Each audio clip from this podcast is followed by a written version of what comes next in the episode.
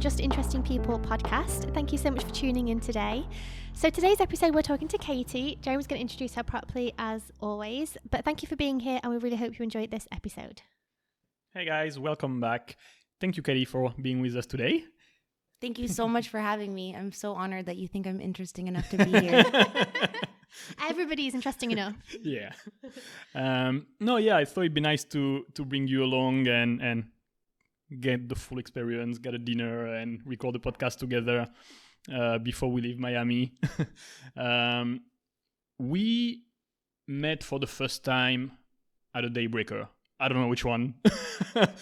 a while ago. Um, well, in 2019, because obviously in 2020 we didn't do much daybreaker. So, um, and uh, no, yeah, I thought it'd be nice to to bring you along because you're a DJ, which I love, and I've got plenty of questions about that. um, I also know that you love birds, and also have a lot of questions about that. Where it's coming from? Because you post really cool birds in your stories on Instagram, and I don't know. I'm intrigued by that. um, and also, I also uh, I know that you help out with a non-profit and you spend time working with kids with like summer camp and uh, activities and everything, which is amazing and really cool. So that's something also I, I, I love to touch base about. So yeah, uh, where should we start? First of all, where are you from? I don't even know that. um, so I was born in Boston, and um, my family, my parents are from, from the Northeast. So we lived there until I was almost nine, and then my dad got a really good job offer in South Florida. Uh, so we moved to Weston, which is like a suburb of Fort Lauderdale, uh, when I was almost nine years old. And then I lived there until I was 18. And then at that point, I decided I wanted to get out of Florida. I wanted to go far away to college. So I went to the University of Richmond and spent four years in Virginia. And it was funny because once college was over, all I wanted to do was get back to South Florida. So after college in 2010, I moved to Miami. Um, and that's where I started my career. Mm.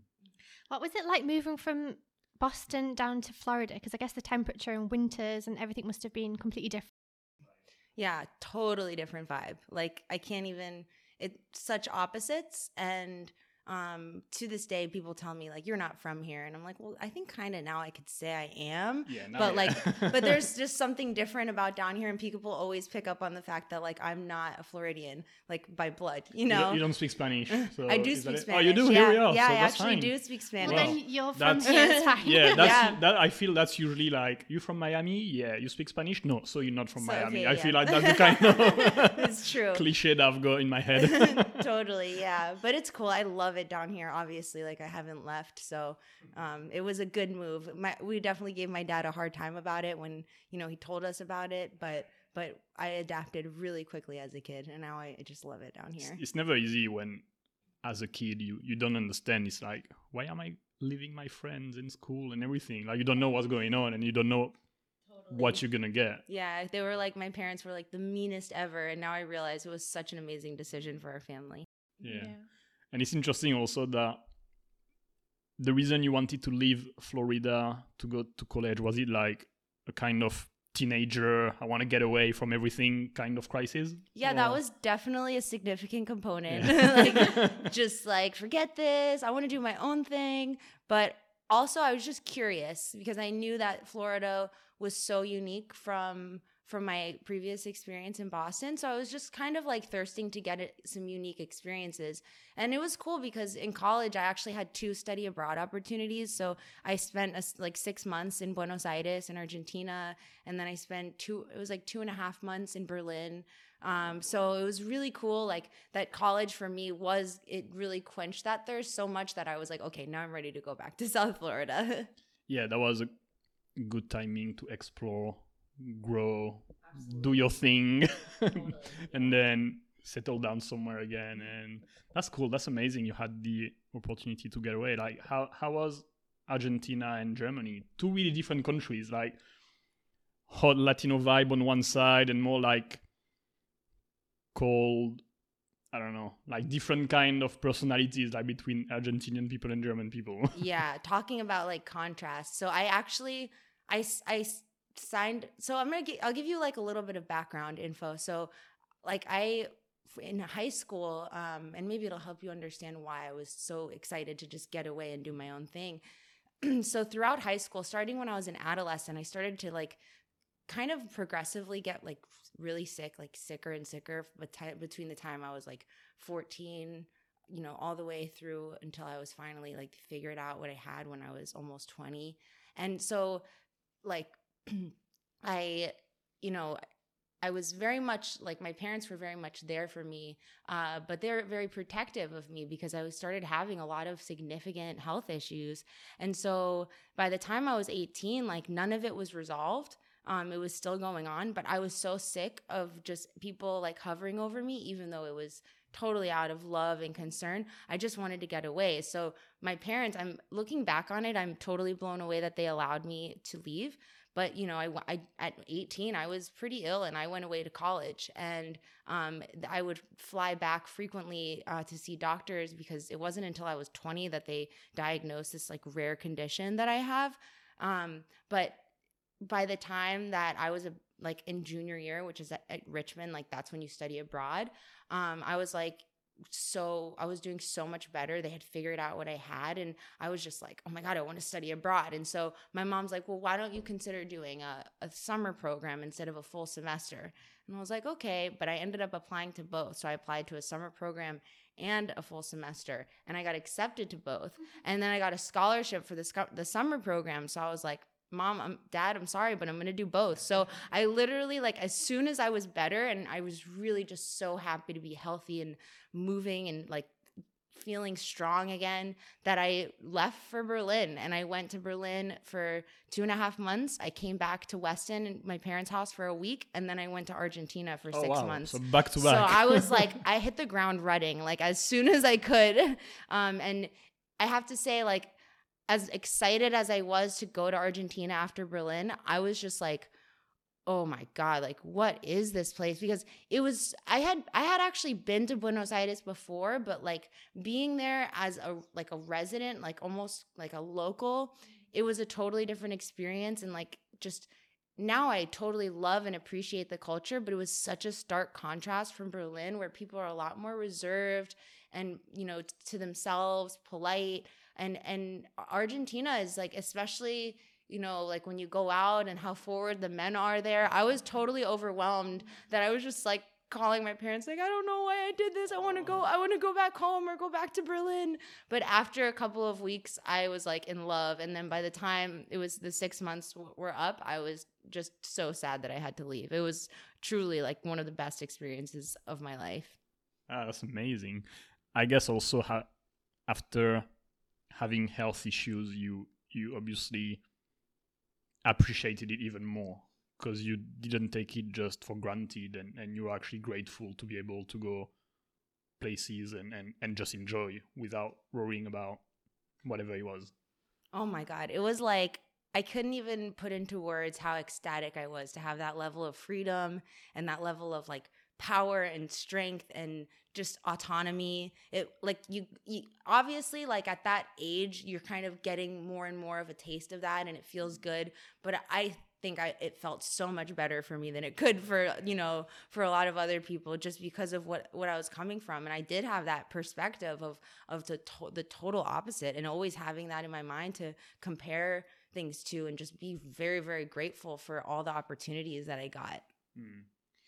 So let me ask about the illness then. Um, I didn't know anything about this before we started, so I'm curious. When did it start, and what did it start with? And then, I guess, what are you? What have you been diagnosed with, and what what is that situation? If you don't mind sharing.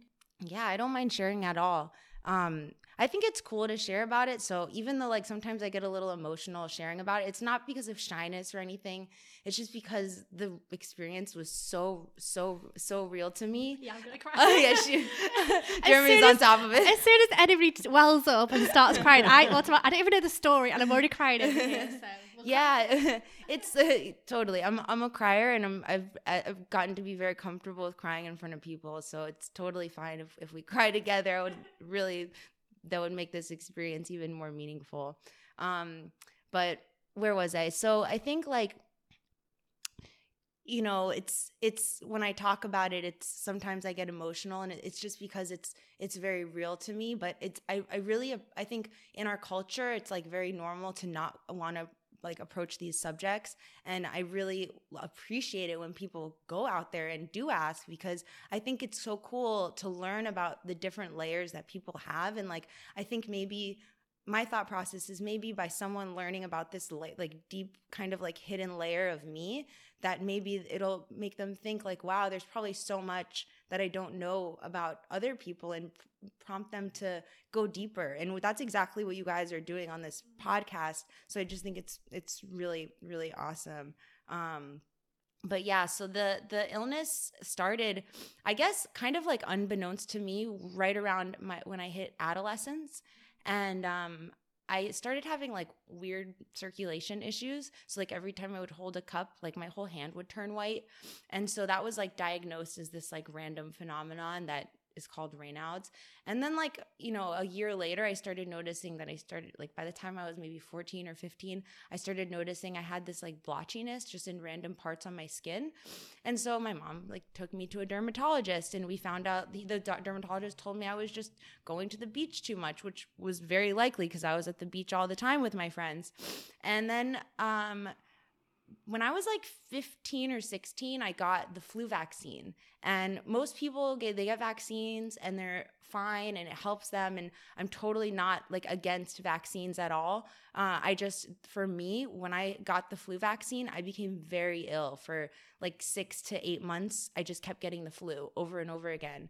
And by the time I had kind of recovered from that period, um, I know we started noticing that I was just weaker. So I started working like with a trainer, doing Pilates, but like it was just kind of strange because there was a lot of like basic things that I couldn't do. Like for example, if I was laying flat, like I couldn't lift my head up off off of a pillow or something. And those are such like basic movements that we take for granted, but like for me at a time where i'm kind of, my body's changing i'm going through adolescence and like puberty and then all of a sudden as all of this is happening my body is changing in all these other ways.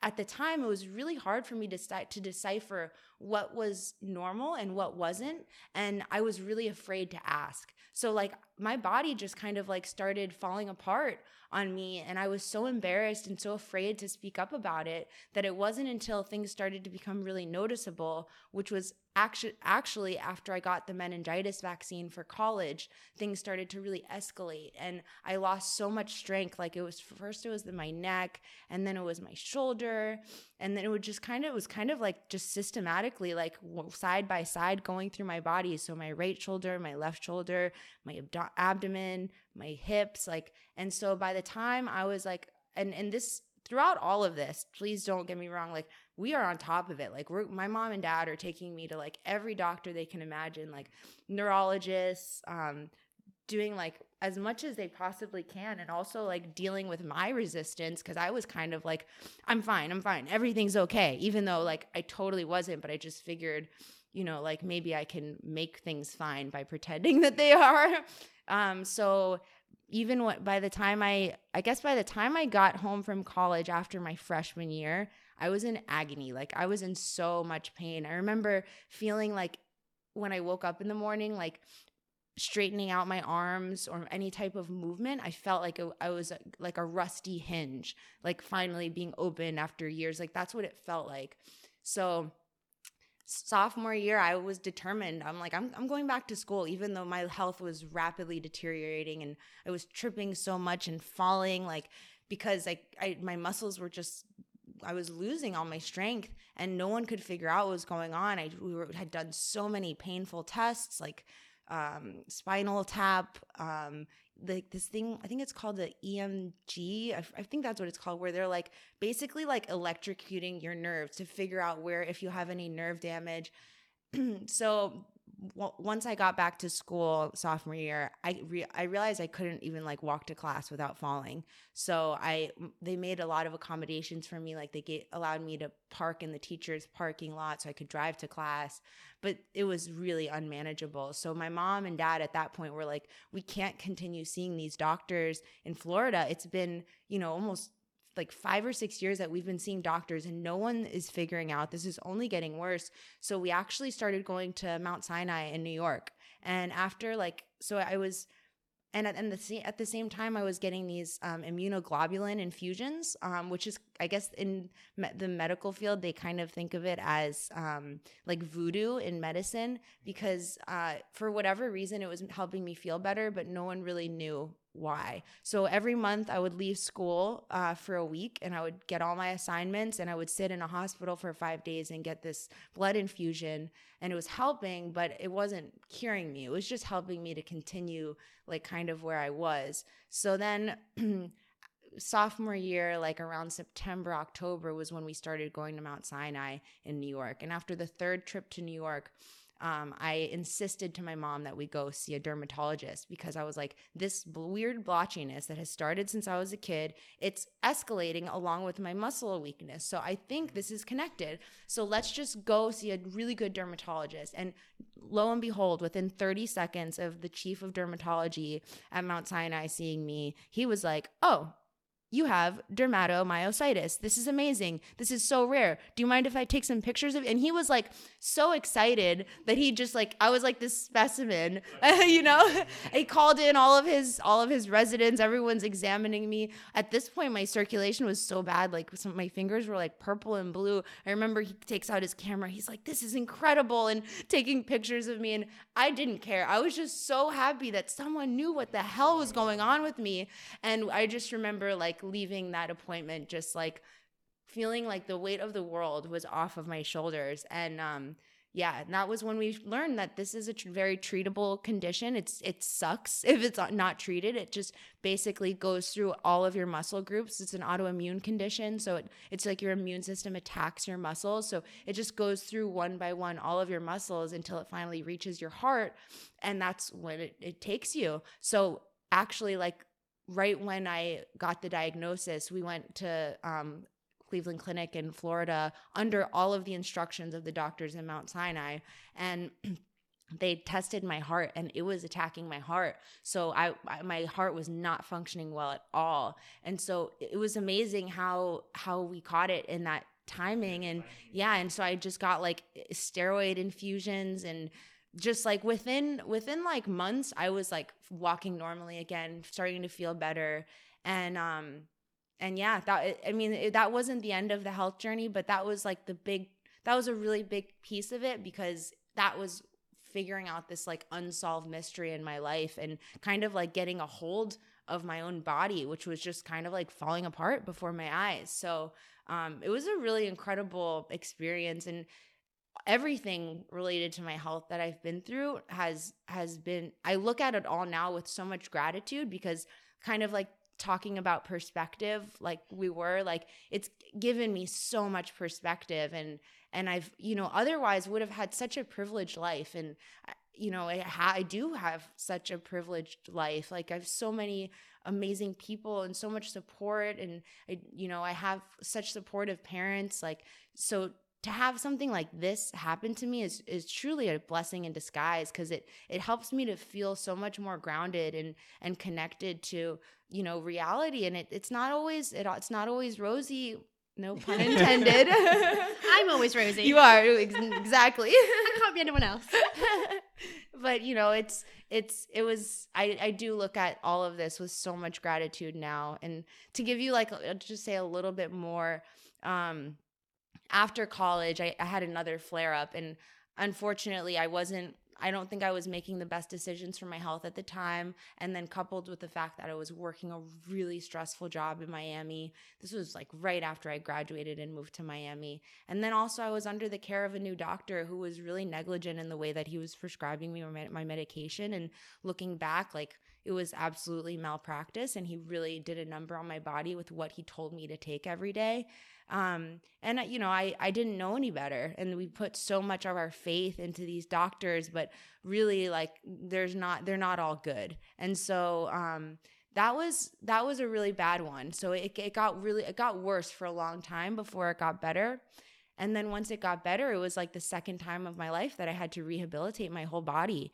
So um, I did. And it was like three years of, of intense physical therapy. And I always say, like, I mean, it was kind of comical how many elderly people I watched come in there, get killed, and leave. And I would just like keep coming back like month after month. Like, oh, and I met so many new old people in the physical therapy um, but i just kept going back and um, after three years i wasn't fully rehabilitated but i was doing really well i was even like running uh, i did like a 5k which was such a huge accomplishment for me which i know it's not a really long race but for me that was a lot so I trained for a 5K, I did the 5K, and then I realized like I don't want to keep going to physical therapy. I can't do this. So I told my physical therapist, I'm I'm not I don't it's no offense to you, but I can't keep coming here. Like, what do you think about this? Because I, I just know that I can't keep coming back. And he said, you know, like I think you should get a trainer and like go to a gym and feel like a normal person in your 20s. And so I did. And and um well I, I planned to. Then uh funny enough, that weekend after I had just finished my three years of physical therapy, I was supposed to be going to uh lunch with a friend and he wanted wanted to celebrate that I was done with physical therapy. He knew what I had been through. And um, last minute he said, "Well, instead of lunch, my friend just got a boat. Like, why don't we why don't we go on the boat together?" And I was like, "Hell yeah, I want to go on a boat and celebrate. That sounds awesome." Well, he he crashed the boat. I broke my shoulder. I got a brain contusion. I was in the ICU for a week and like it totally shook up my life it in more ways than it had ever been shaken up before so it was like you know you really can't make this shit up like like it, it's absolutely incredible to me like even when i tell this story i get goosebumps that this is how things went down but once again like so many things in my life that i that are really positive and good now like are all because that happened to me. So just you know life happens for us and not to us and like all of these experiences have really really shown me that but it's pretty pretty crazy how how things happen whoa i was not expecting any of that like. i don't know how you could wow. ever expect that how yeah. could yeah. anyone expect that um, so what are you take so what's your medication now do you take pills every day or how do you manage that actually as of about a month ago, I'm completely off of my medication. Yeah, I manage everything now. I've been healing myself like holistically while still being on my medication.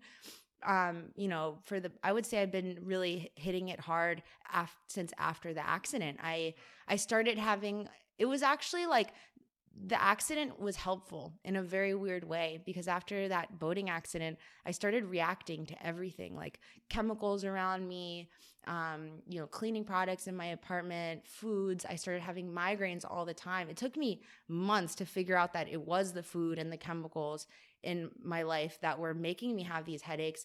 But I ended up like going to a holistic doctor who recommended that I do an elimination diet and um, I, I did that and, and then my migraines went away and not only did my migraines go away but my inflammation levels in my body which is like the marker for my autoimmune condition they started to be the lowest that they ever were so i took all these like inflammatory foods out of my diet nothing to do with my autoimmune condition but it ended up being so beneficial for my overall health. And it's like now i'm i really have i'm pretty much still on that that similar diet. And um, I've like taken a bunch of supplements for a really long time. And that's now how I keep my immunity under control. And now I'm you know I saw my doctor last month and he completely took me I had been weaning for a while and he said you know you can stop taking them completely. And especially now with this covid like I don't want to be on immunosuppressive medication which is what I was on. So it's pretty cool. I right now I have a healthy functioning immune system. Mm. It's crazy to have gone from what you went through as a teenager to now being off medication and being able to be in charge of your own health, you know, with your food yeah. and your diet and everything that you kind of like taking back charge and knowing what's wrong, but also being able to know how to like self medicate, I guess. Yeah, or, yeah. not relying on, on, on the drugs and on the medicine and everything. Like you're, like you said, like in charge in a sense. Also, it's crazy. Like being a teenager is not fun for anyone. it's hard, like it's yeah. Like you're you're talking about your body changing, like going through puberty and being a teenager, especially I guess as a woman, mm. uh, physically, like you change even more than a man. like that's already confusing by itself uh, and it's also a time where you're like your emotions are like a roller coaster uh, finding friends uh, i don't know when you're a teenager you always feel weird in a sense and you try to find a tribe or people where you belong and and teenagers like to take the piece out of each other about whatever is going on and stuff like that. So I mean, it is a confusing time of life for everyone, but I mean, going through that at the same time must have been so confusing, scary, a hell of a roller coaster. Like I don't even know, like it must have been a a hell of a journey. And now seeing you like paddleboarding in a bay of Miami with dolphins, I mean, you appreciate it, I guess, even way more than we do yeah. probably you know? It's yeah. it's beautiful now. Yeah thank you. Yeah it's it has been such a journey such a journey. And like moments like that like when when i went paddle like i'm going paddle boarding with my friend marina who's been incredibly supportive of just like you can do it katie like even though i still have my weaknesses just like pushing me in the most supportive way and and and like pushing me knowing that like it was going to be this amazing reward of like having these experiences seeing dolphins like have like that day I, have I've seen the couple the the dolphins in bay, the bay a few times but like there was this one day where I was playing with the dolphins for like over an hour. I was chasing them. They were chasing me and like like I can't even put into words how elated that I was. It's like to to be able to have the strength to play with the dolphins and like so maybe I you know I post the pictures on the Instagram and everybody's like that's so cool but like no one will ever know how, how you felt. cool that yeah. was for me in so many different ways than people could ever imagine. Hmm. Yeah, emotionally it must be it's a whole other level compared to I don't know if I was seeing dolphins because you you know where you come from obviously and you again you appreciate it even even more yeah it was like it I've all I've always felt a really strong connection with dolphins since I was a, little kid, and I I think like just being in that moment, I just felt so lucky and like powerful, like and and just just so grateful like it, i still when i think about it it just feels like it was a dream because they were underneath my board like jumping up next to my board and then hiding underneath. And then at one point i fell off of my board and i was like oh shit like i don't know if i want to be like in the water with them. And marina said that they were like swimming towards me but i like hopped back on my board because i was like i'm not ready for that. But it was it was incredible yeah. Yeah. Well i understand now also going away traveling after all that. Also like not knowing for such a long time. Like you, whatever's going on in life not knowing is scary because you don't know what's going on. You you you make up stories in your mind. You expect the worst and yeah not knowing is sucks for anything like health or job stuff. Like i mean it's not easy. Uh, but like five six years that's a really long time also to stress and be anxious and I can't even imagine. I mean, but yeah, the relief, like when this guy told you this is it. I mean, yeah, even if he was a funny character, it must have been such a eventually about time. Like, and and yeah, being able to just enjoy simple things of life after that. Again, like things that we take for granted, I guess, especially when we are at college, about going out and partying and I don't know, going to football game in the US or stuff like that. I, I guess, yeah, it's it's worth so much when when you've been through that. Yeah, everything becomes so much more meaningful and fulfilling and I, I learned so many lessons too along the way that I don't know how I would have really they would have resonated so deeply and like become such a part of who I am now like had I not been been through this like even once so once I got diagnosed, like you would think that I immediately I would have I did for sure like initially just feel so much relief, but then it was kind of like okay, now I want to be better. Like I'm not better. I'm not like why am I not strong yet? I want to be strong. And and I started like after maybe 4 or 5 months of being on the treatment and doing the physical therapy, I started just get kind of get like a little bit pessimistic and at when I when the pessimism kicked in, my progress plateaued. And so I was still in school, like I continued going to college and um, I remember calling my my brother was always like was incredibly supportive to me through this time. I have an older brother; he's three and a half years older than me, and so we would have like regular phone conversations, and he could pick up on my negativity. And he's like, "Kate, this is my brother, like keeping it real all the time. Like, Kate, like, come on, like you, if you're gonna be negative, then everything around you is gonna be negative. Like, you have to have a, po- you have to be optimistic. Like." You're young like you're gonna get better you just have to be patient and be optimistic and he he he knew that I had just seen the movie The Secret, which had kind of like recently be, I don't know if it had just come out or just become popular at the time.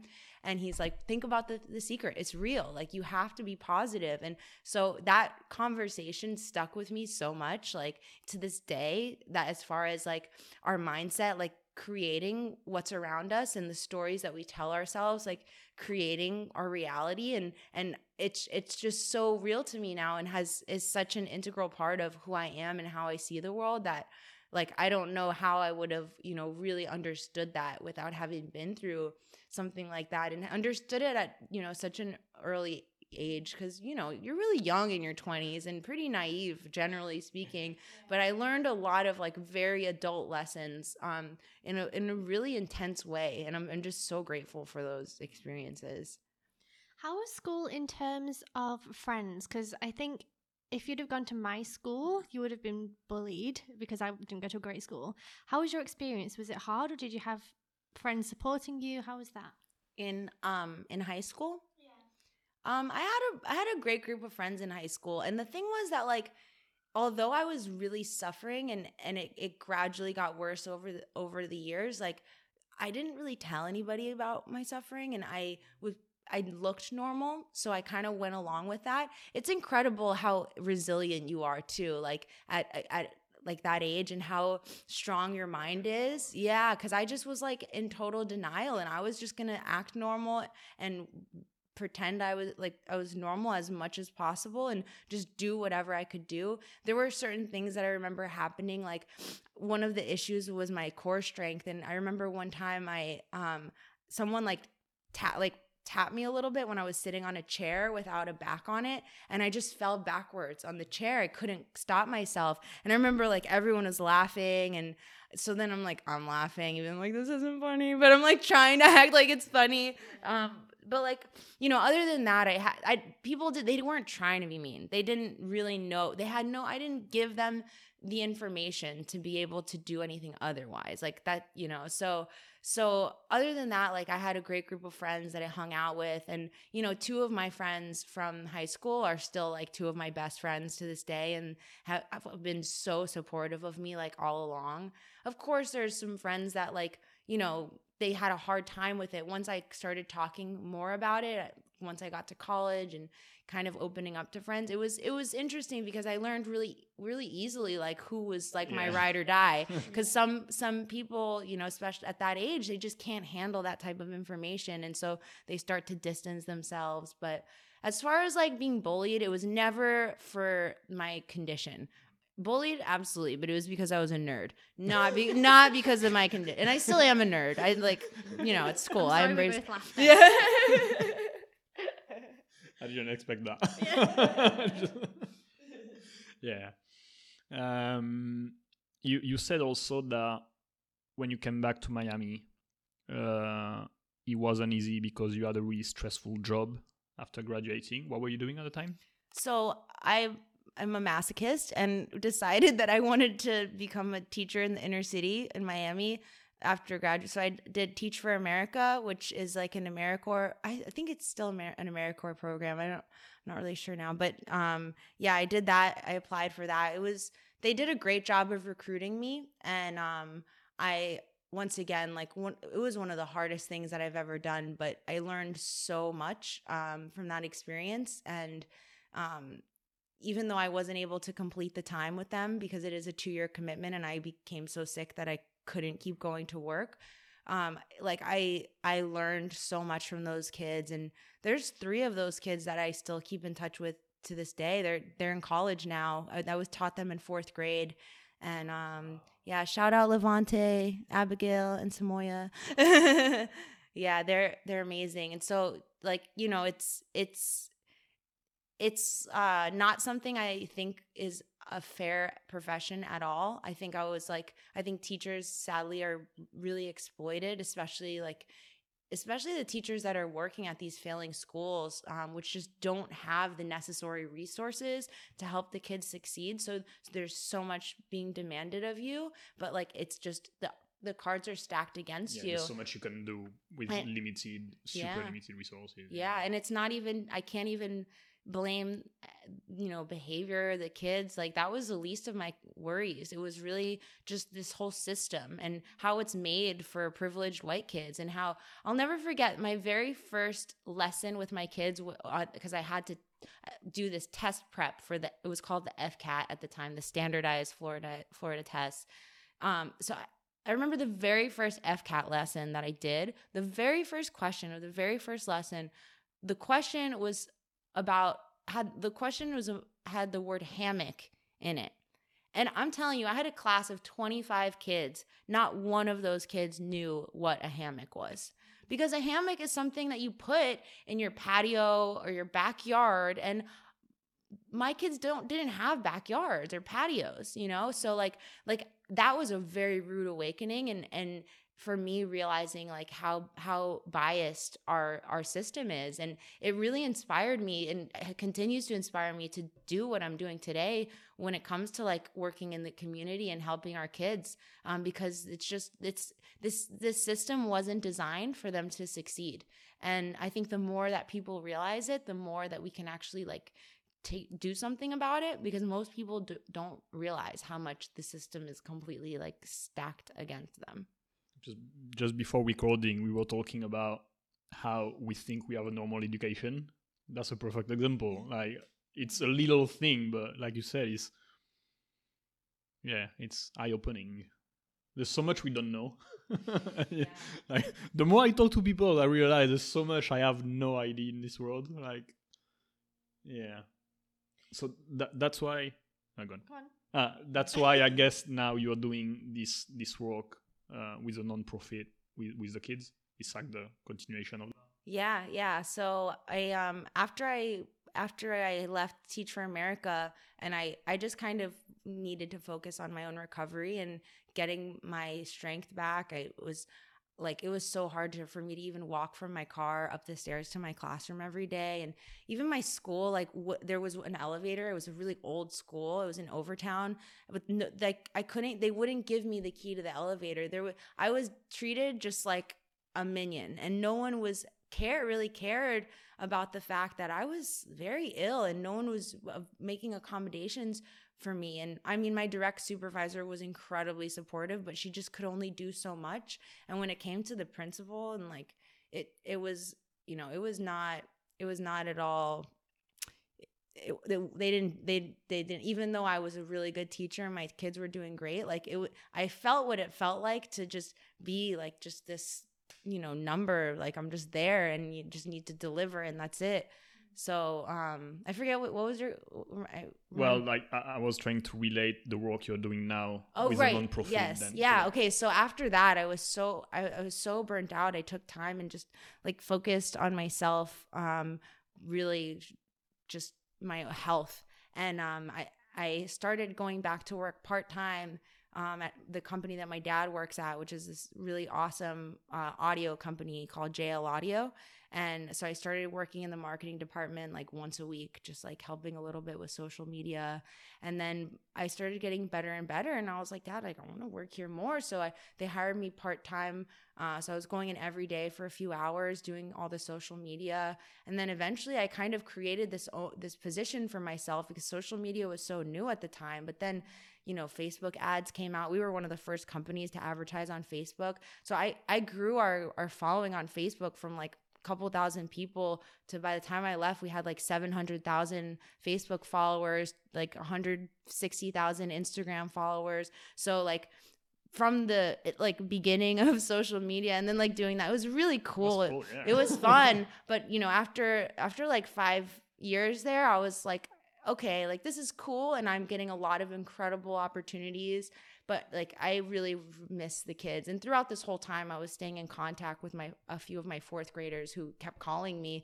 So I kept meeting up with them, taking them places, just being a mentor for them.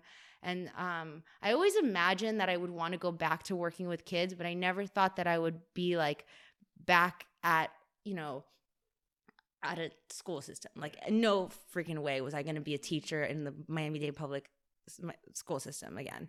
Um, so I always imagined myself at an aftercare program and like incredible how we can manifest things for ourselves if we really put our minds to it because after about five or six years of working at JL Audio um, and like probably four years of being there full time, um, I got a call from my old supervisor from when I was teaching at the elementary school, the one that I told you was really supportive of me and she called me and she's like i have a position that i think you're really going to love. And it was to be this the director of this um, nonprofit organization in in coconut grove called um, called the barnyard. And it's um, an after school care program and we also provide summer camp and social services to the west grove.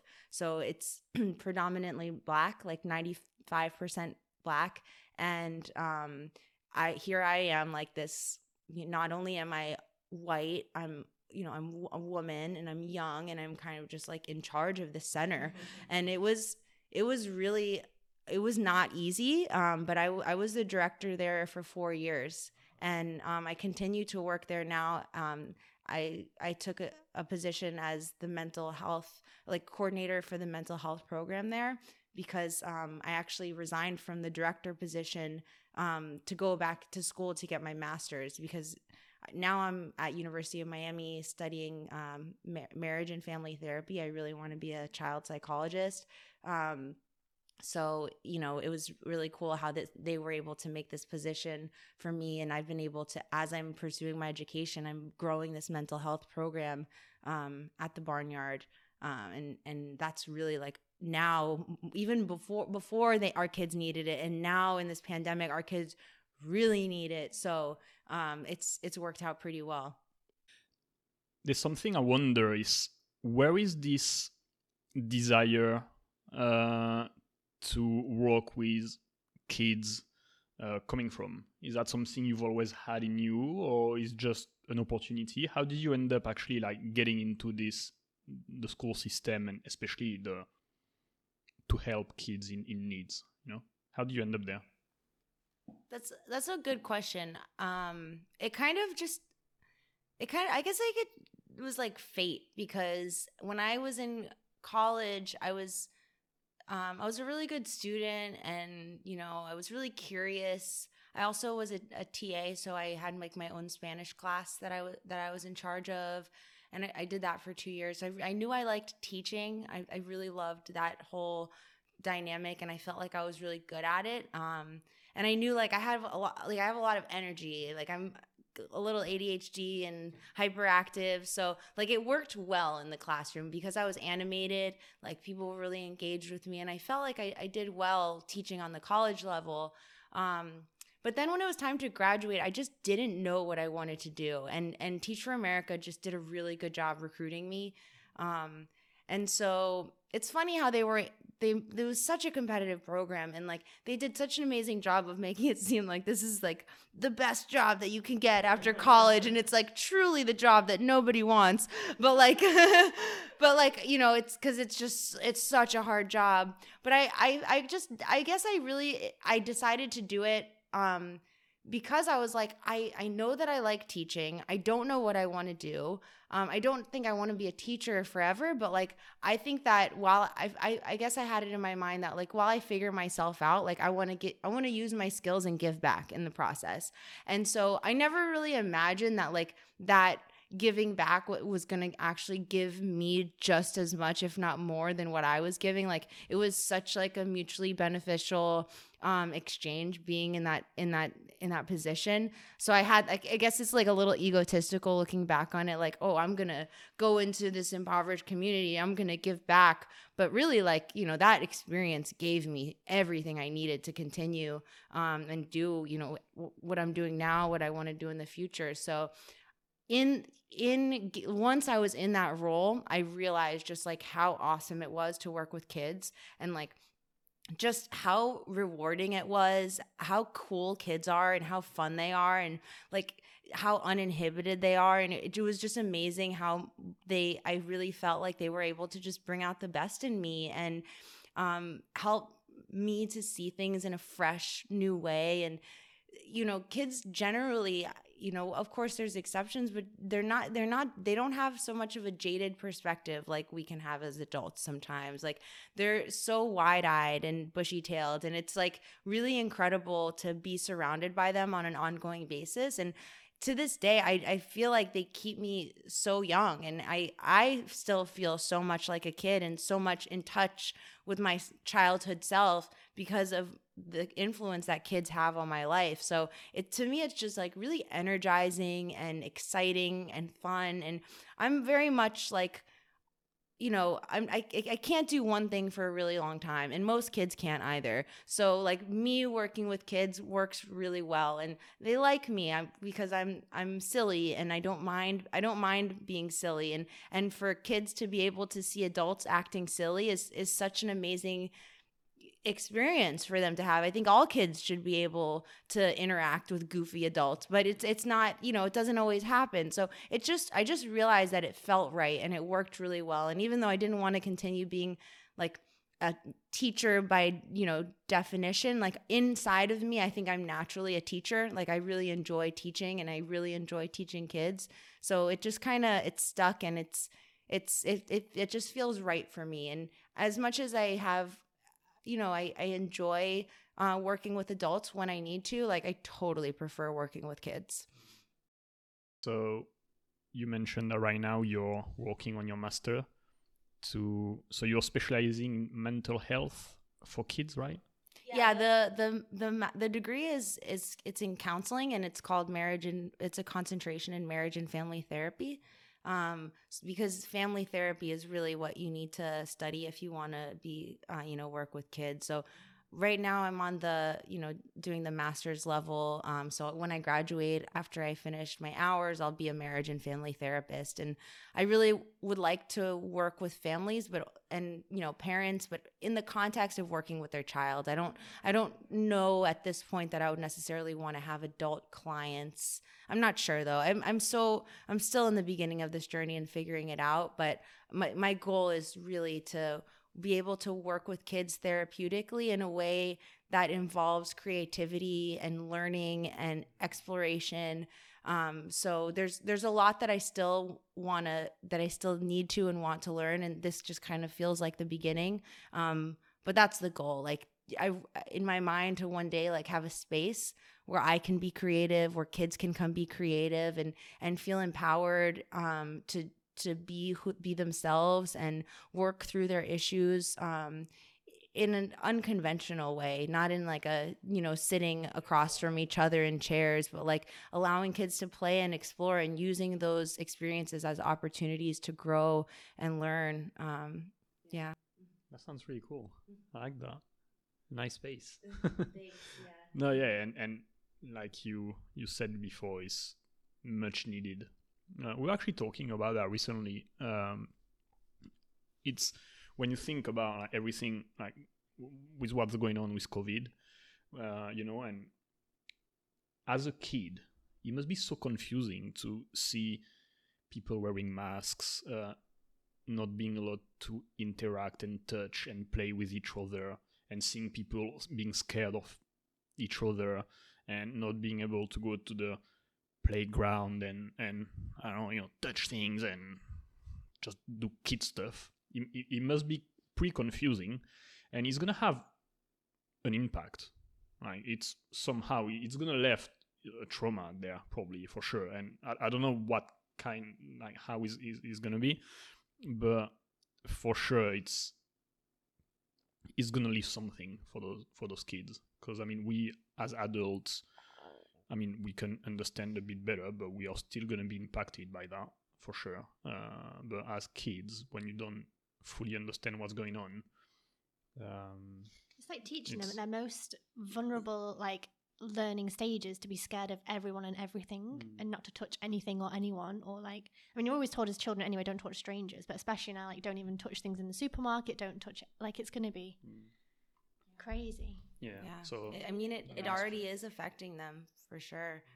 I mean, even I work now. I'm in the clinical part of my education, so I'm I'm working in two different sites doing therapy, all on Zoom, but doing therapy with kids like all day, and it's it's already affecting them. It, and you're right, it's so confusing, and it's it's hard as a kid to be able to decipher like this isn't personal, like that this person can no longer hug me, but you know you that those these kids are feeling the rejection and there there's so much uh, distance now between them and the world and uh, for kids especially like the kids that I work with they just I mean all kids but especially kids in these like higher risk situations uh, you know they, they they need the love and the affection of the people around them. And so so for that to be so much less or non-existent now it's it's it's really it's we're seeing that it's doing a lot to them now. And you know i think as the years go by and we see uh, these generations get older and develop we're going to see the impact that it's going to have on them developmentally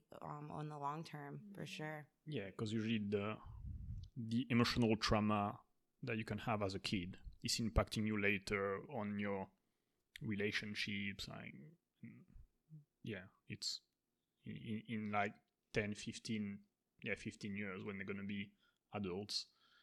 It's, I mean, yeah, I don't know. We'll see, but it's, it's for sure going to have some kind of impact. right and if- when you think about trauma i mean trauma can be so many different things but uh, a lot of the time we think of trauma as like one traumatic event but like this is like this ongoing everyday trauma for these kids for a, lo- a lot of kids um, so yeah i mean that's i mean through even on zoom i just try to create this space for human connection and love and sharing and and um, virtually try to like be there and be with them uh, as much as possible. And it helps but it's not the same. It's not the same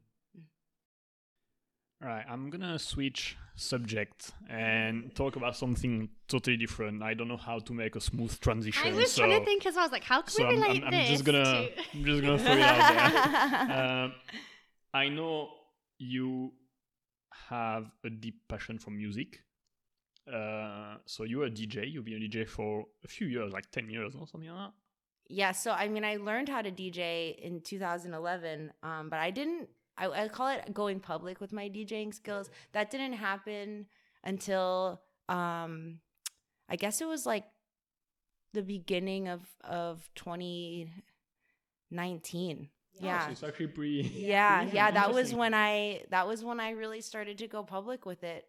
Before then i was really just collecting records and and djing in my djing in my apartment or maybe for like friends if they came over if they were lucky i was really shy about it i thought i was so bad and i was never wanted to play for anybody and then like i became friends with um I've been on. I've been going out in Miami and on the music scene in Miami since I moved here in t- 2010. Like 2010, like I hit the ground running in the music scene. Like it's it's been a huge part of um of my life for a, long time. And even in in college, you know, I was going to a lot of shows in Virginia, and I've always been into music. As as a kid, I was like really into like Dashboard Confessional, Fall Out Boy. As a little kid, I was like obsessed with NSYNC. Like I always had like music, music in my life, and it was always really powerful. It was never just like there. It was always like some type of obsession or fascination. And a lot of that has to do with my dad. Like he's, you know, he's in the audio industry. He loves music. My mom is really into musicals, so she's always taken me to musicals like throughout my whole life. So music's just been a really important part of my life. Um, so like when I was, you know, I guess it was like 2018, the end of 2018, I met uh who's someone who's now like my sister and best friend. Her name's Becky Powell, and she's like this totally badass Miami DJ, amazing on vinyl. She's also an incredible visual artist. And I was like a fangirl. Like my friend introduced me to her and it was like you have to go to her you have to come to the electric pickle at this time to see her play. So I, I, I made sure i got there. I caught her whole set. I was totally like girl crush like this girl's amazing. And i saw her upstairs at the electric pickle later on. That was like my spot. I, that was like such an important part of my musical development was the electric pickle in those 10 amazing years that it was open. Um, so i you know i met her upstairs on the dance floor later on. I'm like you're so cool. I loved your set. And she you know liked my energy and and she kind of I guess she tells me now she felt like an instant connection with me too and it was like ever since that day we've been best friends and um I didn't even tell her that I DJ'd for like the first few months that we were friends and then I remember one day I like sent her a picture of my setup and I told her that I DJ'd. She's like, "Oh my god, like why didn't you tell me this before?" But I guess you kind of have like this imposter syndrome, which I totally had. Like I just was like, "I'm a amateur. I don't know what you know. I'm not really. I'm not really a DJ. People would ask me, "Oh, you you're a DJ?" Because they would see my equipment. I'm like, I'm not a DJ. I just DJ.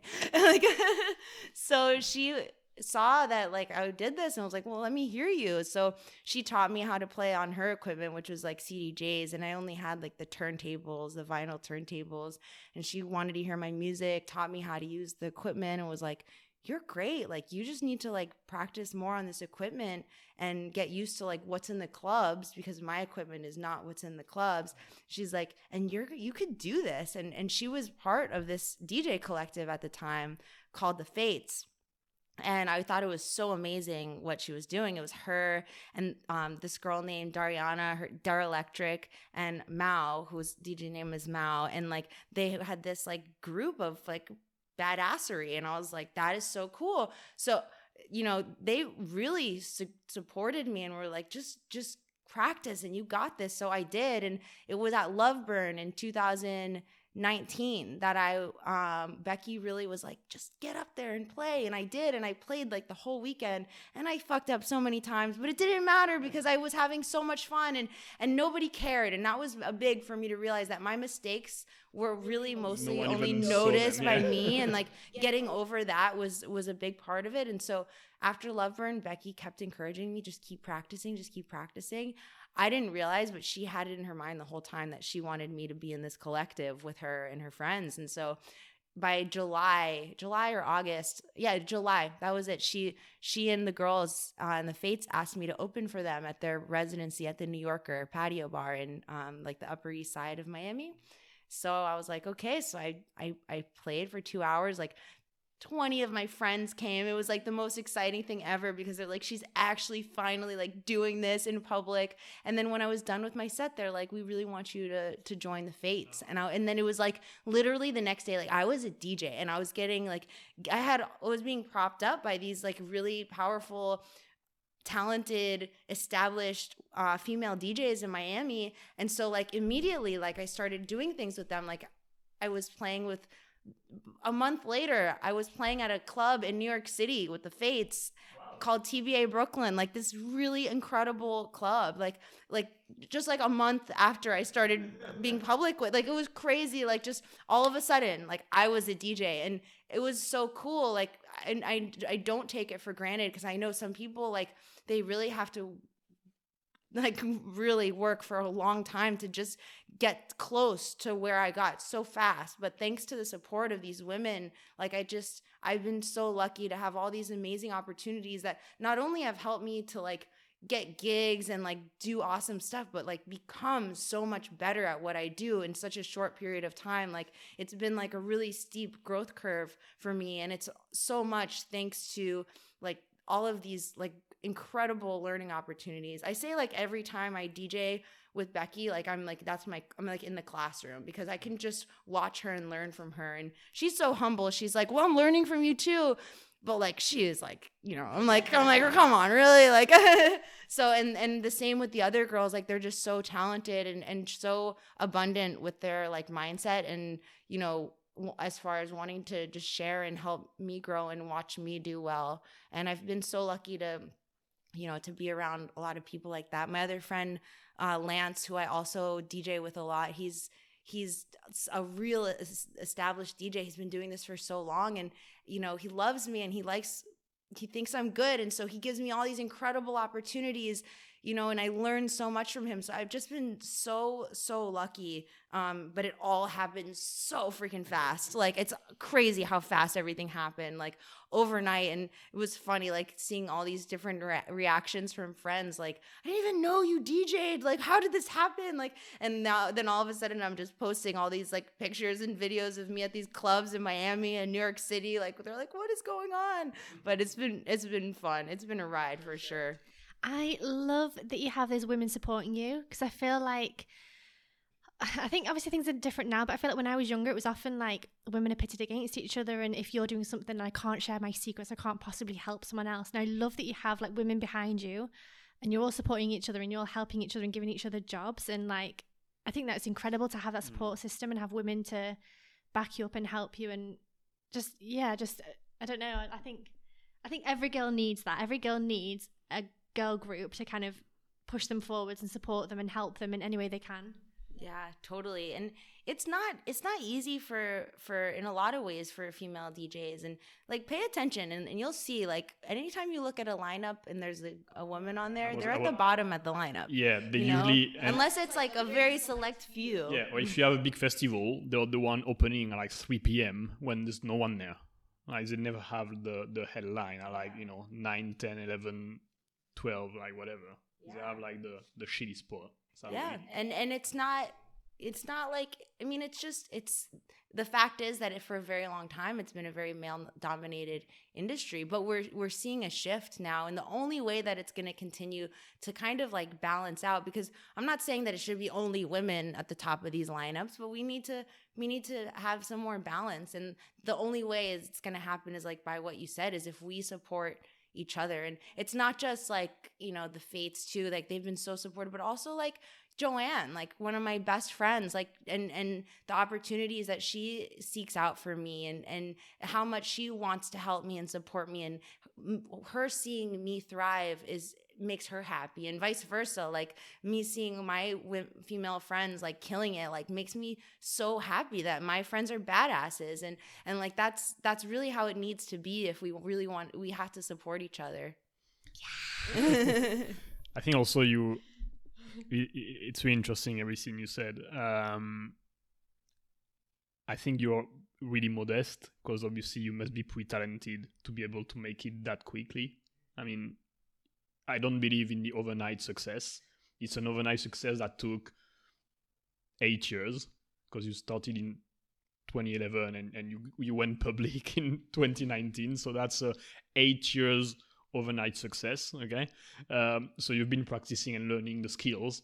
And what you needed, I guess, was more like a psychological push and someone to boost your confidence. And yeah, after you just need to practice and you're going to improve technically, I guess, but you, you're always going to improve. But you needed more the psychological little push to actually get you out there. Um, and then the, the rest is obviously the network, but it's the, your skills and your talent. Because, I mean, at the end, you you can be motivated as much as you want, but you would not have any talent. They would have not take you up there in New York to play, you know? So, yeah, yeah. You deserve it. Thank you. Thank you so much. Yeah, it's it's been cool. I think I'm always going to be humble, but like it, it was definitely very validating for all of these amazing talented women to believe in me and to see what was possible for me before I before I could and and it's it's I definitely could not I I was so stuck in think in the way that I was thinking um that I wouldn't have been able to ever get there without that without that type of support. So many people are like that, stuck and st- stuck there, and they they have something, you know, whatever it is. Use DJing can be anything, but they're stuck, and it's it's a mindset problem, and also they don't have the the people around them to get them out of this bubble. And sometimes yeah you need a little kick in the ass and stuff to to actually like push and and, and move. But uh, so okay so the love of music is coming from your dad and and i mean and your mother as well. You yes. you you've been you, you've been into the music industry and and so from a young age. Um i love that you actually learn like the old way. Like with vinyl that's so cool. Like because uh, right now there are a lot of djs but a lot of DJ never touched actually a real disc probably, and it's all like electronic and digital and a, a MacBook Pro and I am a DJ. Like, like so cool. You've done that. Did you learn everything yourself or? no, actually, I did. It's kind of funny. I so I this was after I had resigned from my position with Teach for America, and I was at a really low point. Like I was very unhealthy. Like my health was in the dumps. Uh, my mindset was really in the dumps. I was so sad that I had to like resign and leave these kids because I just felt like I had to put myself before them. So I'm home so much because I'm on a medical leave and I just was going crazy because I was like there I couldn't do a lot because I needed to rest, but I also was seeking I needed stimulation. So I spent so much time online looking for music. It's something I've always enjoyed since I was younger, even like I remember in like middle school, I was the one making mixtapes for all the kids in my class. Like, like it's just something I've always loved. Um, but like, you know, it's I guess at that time it was really what I needed was just music. And the I was finding so many awesome this was before like they really cracked down on illegal downloads. So I would be on these music blogs all day long just downloading the sickest remixes of these songs. Like you've never heard these remixes before.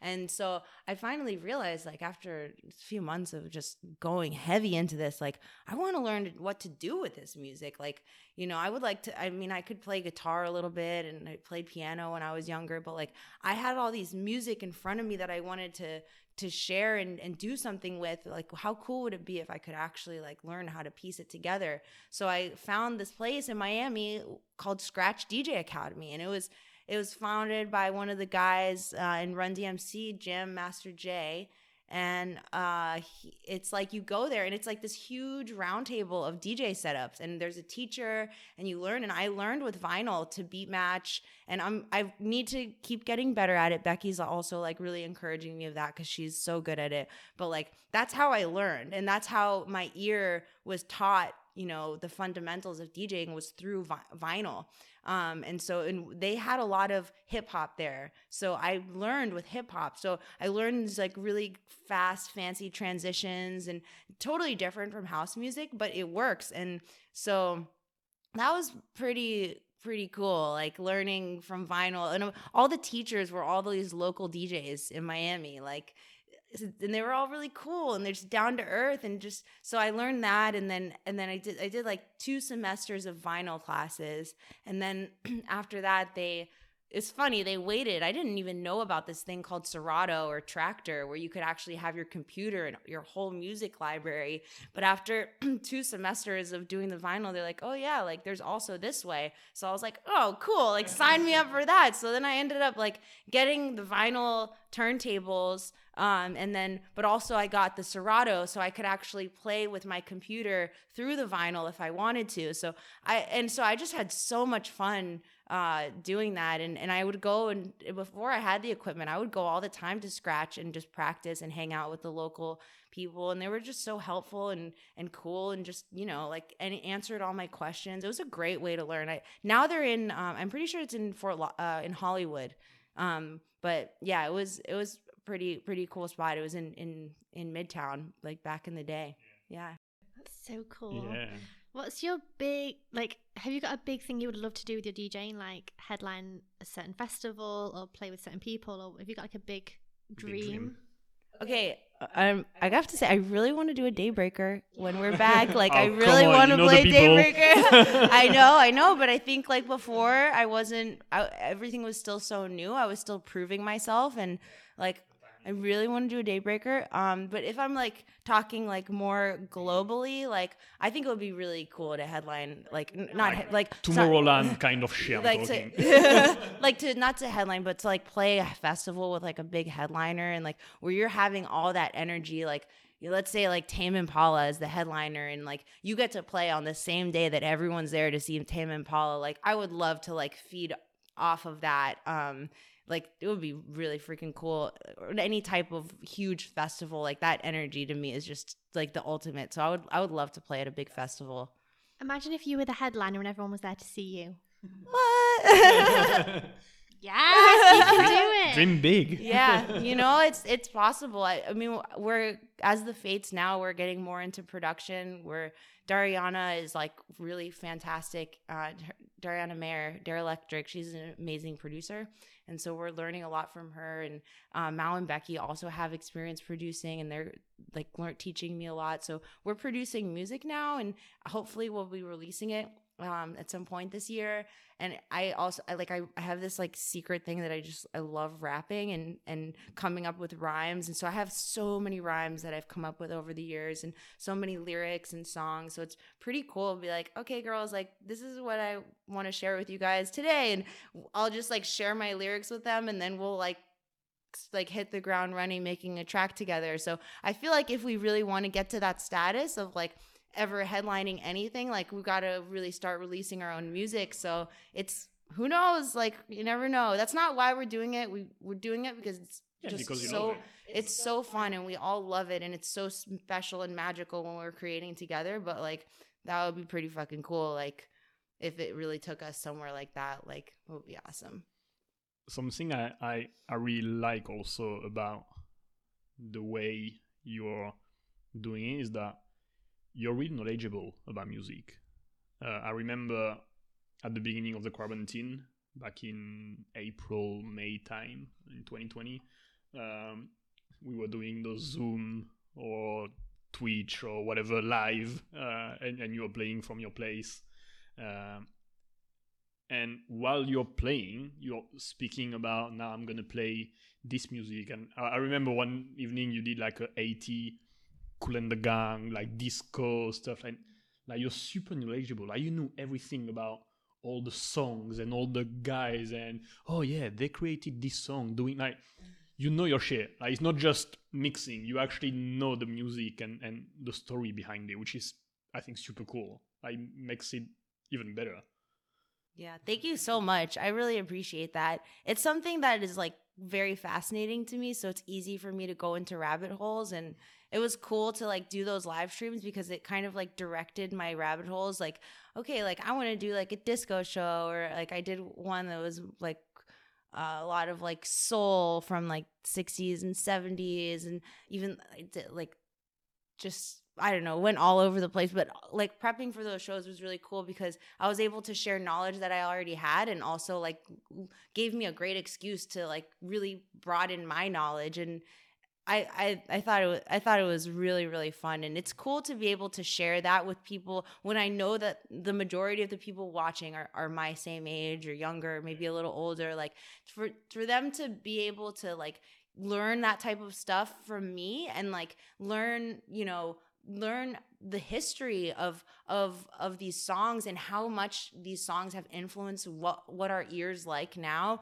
it's it's it feels like a huge responsibility but a truly awesome one so i i really enjoyed i called it retro jam and jojo helped me come up with that name yeah that was that was really fun i'm so glad that you liked it No, it's pretty cool. It's it's a pretty unique concept, to be honest. Like, it's not something you you, you see or hear very often. Uh, so I think it's a great concept for a start.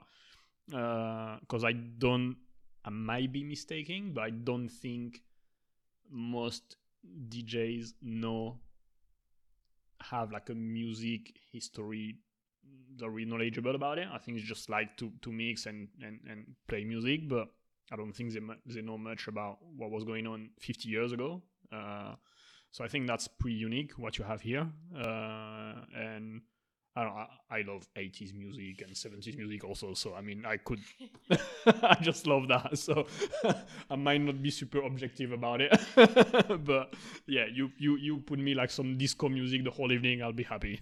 so, yeah it's amazing to like consider the history and even like disco specifically like um to think about what disco went through um because of like racism and people don't even realize the history of disco and like how much people fought to like keep disco in the scene and keep even at some level keep disco alive even though like mainstream capitalism and and white supremacy like tried their like really almost took it down. Um i- it's like it's we, like still to this day disco is like what is makes the crowd the happiest when I play, you know, like, and it's and it's it's incredible. I, I actually, if you're interested at all, I've been telling everyone lately, um, if you want to learn more about this, like the Bee Gees, for example, a huge musical inspiration for me, um, and obviously like totally killed it with the disco and and reinvented themselves with so many times but especially when they hit hit with the disco like so they have a, a documentary i'm pretty sure it's on hbo that's and it helps you to really see like the, the whole like disco sucks movement and and how it was really just not even about disco. It was about people of color creating music and and and and a lot of people not handling it. It was a lot, a lot of homophobia too. And it, it was nothing to do with the music. It was more so uh, to do with people's fears of like losing control which we still see now in a even bigger way. So uh, I definitely recommend you guys watch that Gees documentary to understand that better and to really see like these artists, the Gees that did this like unbelievable job of reinventing themselves time after time after time. And then now looking back and seeing how much uh, music that you don't even know was created by the Gees was so like instrumental and and and so like uh, popular that, that like artists that you wouldn't even imagine that that the Bee Gees produced that music. Because because after this whole disco sucks movement kind of tore them down they went behind the scenes and did producing and they killed it with the producing and created so many number one hits.